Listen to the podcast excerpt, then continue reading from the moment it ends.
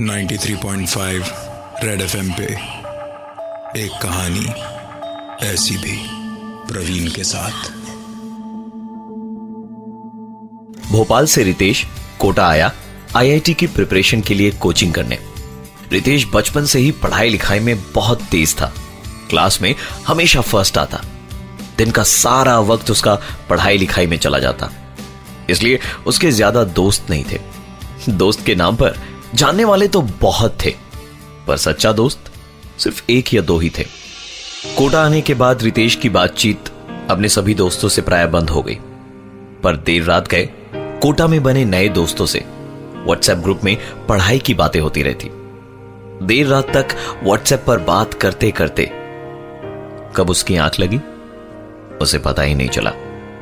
सुबह उठकर फ़ोन देखा तो घड़ी में ग्यारह बज चुके थे। ट्यूशन के लिए उसे काफ़ी लेट हो गई थी।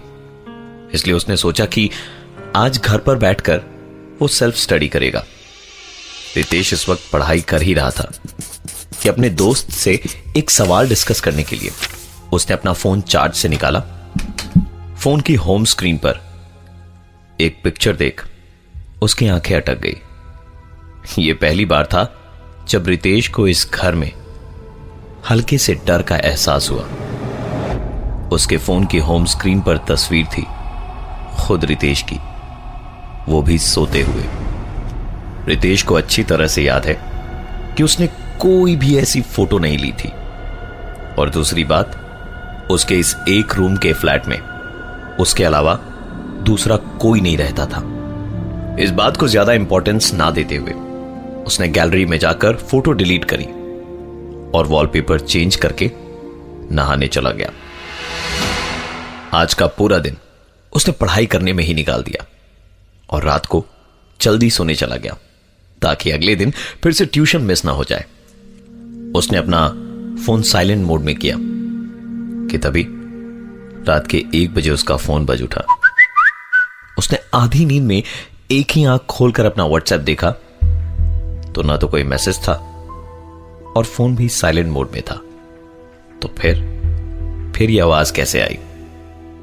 इसे अपना वहम मानकर उसने फ़ोन साइड में रखा और सोने लगा कि तभी फिर से ना कोई मैसेज, ना कोई अपडेट, ना ही कोई नोटिफिकेशन और फ़ोन अभी भी साइलेंट मोड में। परेशान होकर उसने अपना फ़ोन स्विच ऑफ़ किया और सोने की कोशिश करने लगा कि ठीक तभी उसके कानों के पास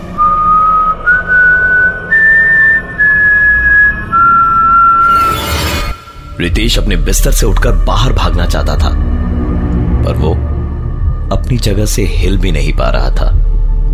उसे ठंड लग रही थी, पर शरीर पसीने से भरा पड़ा था। उस रात रितेश के साथ क्या हुआ, खुद रितेश को मालूम नहीं, पर अगले ही दिन सुबह उसने अपना सारा सामान पैक किया और सीधे अपने एक दोस्त के यहाँ चला गया। दोनों ने उस रात देर तक पढ़ाई करी। और सोने चले गए।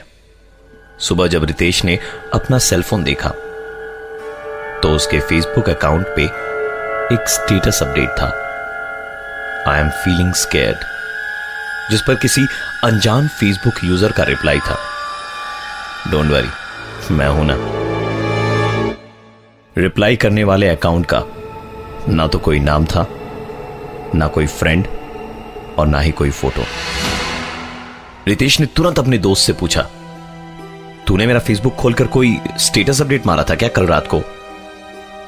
दोस्त का जवाब सुनकर रितेश टेंशन में पड़ गया, कि आखिरकार कौन है जो उसके साथ ये सारे गंदे मज़ाक कर रहा है? उसके इन सवालों का जवाब उसके पास नहीं था, इसलिए इन सब पर दिमाग न लगाकर उसने पढ़ाई की तरफ़ ही ध्यान देना बेहतर समझा और ज़्यादातर समय वो अपना फ़ोन स्विच ऑफ़ ही रखता। कोचिंग क्लास में बैठकर। अभी वो पढ़ाई कर ही रहा था कि पॉकेट में उसका फ़ोन वाइब्रेट हुआ। फ़ोन निकालकर देखा तो फेसबुक पर एक मैसेज आया था। हाय, मिसिंग मी। क्लास में बैठे बैठे ही रितेश ने रिप्लाई दिया। आप हैं कौन? तो उधर से रिप्लाई आया। आके बताऊँ, बस दो मिनट लगेगा मुझे आने में। न जाने रितेश को कौन सा डर सताया जा रहा था। उसने तुरंत फ़ोन से बैटरी अलग करी और अपना फ़ोन बैग में रख दिया। अभी एग्जैक्टली दो मिनट ही हुए थे कि रितेश के कानों में एक बार फिर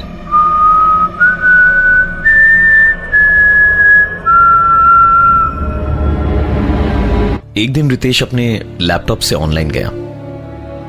फेसबुक खोलने पर ना ही उस अनजान आदमी के कोई मैसेजेस थे और ना ही उसका कोई प्रोफ़ाइल रितेश ने तुरंत अपना फ़ोन स्विच ऑन करके जब फ़ोन से फेसबुक चेक किया तो वो प्रोफ़ाइल मैसेजेस सब कुछ वैसे का वैसे ही था। उसने तुरंत फ़ोन स्विच ऑफ़ कर दिया, क्योंकि हो ना हो, गड़बड़ी उसके फ़ोन में ही थी। अगले ही दिन फ़ोन एक्सचेंज करके उसने एक नया फ़ोन ले लिया। फ़ोन स्विच ऑन किया तो ऑपरेटर के चार पाँच मैसेजेस आए जीपीआरएस सेटिंग्स और इंटरनेट ऑफर्स को लेकर। और साथ ही एक फेसबुक का मैसेज नया फ़ोन, मुबारक हो। उसने तुरंत अपना फ़ोन स्विच ऑफ़ किया और सोचने लगा कि जो चीज़ उसके फ़ोन पर होती है, वो लैपटॉप पे नहीं हो रही। इसका मतलब लैपटॉप ठीक है, पर फ़ोन नहीं। और फ़ोन चेंज करने के बाद भी अगर चीज़ें हो रही हैं तो इसका मतलब है फ़ोन नहीं। सिम कार्ड में कुछ खराबी है। रितेश ने अपना फ़ोन स्विच ऑन किया और अपने ही नंबर की डिटेल सर्च करी। पता चला कि उसका यह नंबर किसी प्रवेश का था। उसने अपना लैपटॉप ऑन करके गूगल पर Pravesh plus Kota plus engineering plus mobile number type करा तो सर्च रिजल्ट्स चौंकाने वाले थे। Young bright student ends life succumbs to academic pressure ये थी हेडलाइन पूरी स्टोरी पढ़ने पर पता चला कि यह प्रवेश की सुसाइड की खबर थी। जो इंजीनियर नहीं बनना चाहता था, पर माँ बाप और कोचिंग का प्रेशर इतना ज़्यादा था कि उसने सुसाइड कर लिया। रितेश इस खबर को पढ़ ही रहा था कि उसका फ़ोन बजा। मैसेज फेसबुक पर था।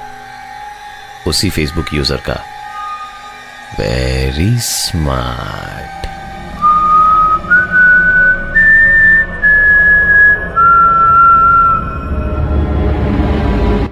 रितेश ने यह नंबर डीएक्टिवेट कराकर सिम कार्ड कंपनी में लौटा दिया और एक नया सिम कार्ड ले लिया। नए नंबर के आने के बाद रितेश के साथ यह सारी घटनाएँ बंद हो गई थी। रितेश का पूरा ध्यान अब पढ़ाई की ओर था और इसी बीच उसका एक नया दोस्त बना आरिफ। रितेश का यह दोस्त बिल्कुल ही अलग था।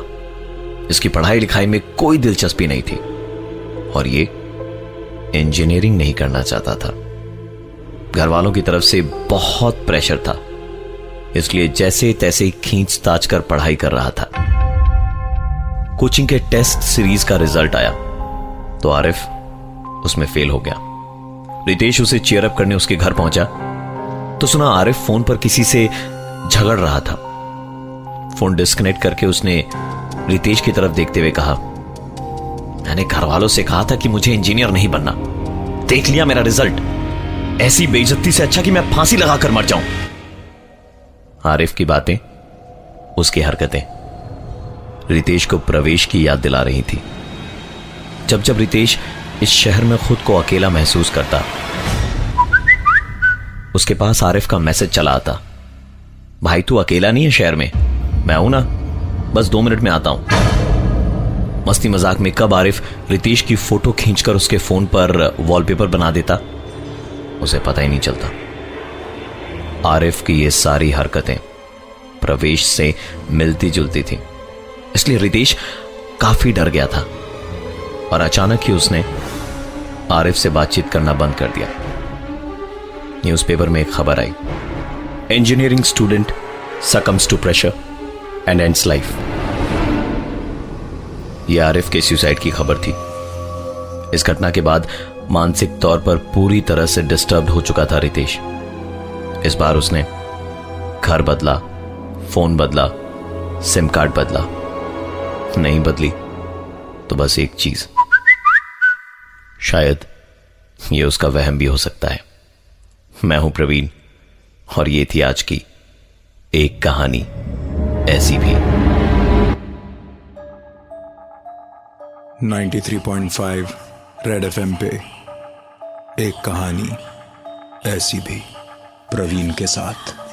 दोबारा सुनने के लिए विज़िट करिए हमारा YouTube channel 935 Red TV 93.5 Red FM. बजाते रहो।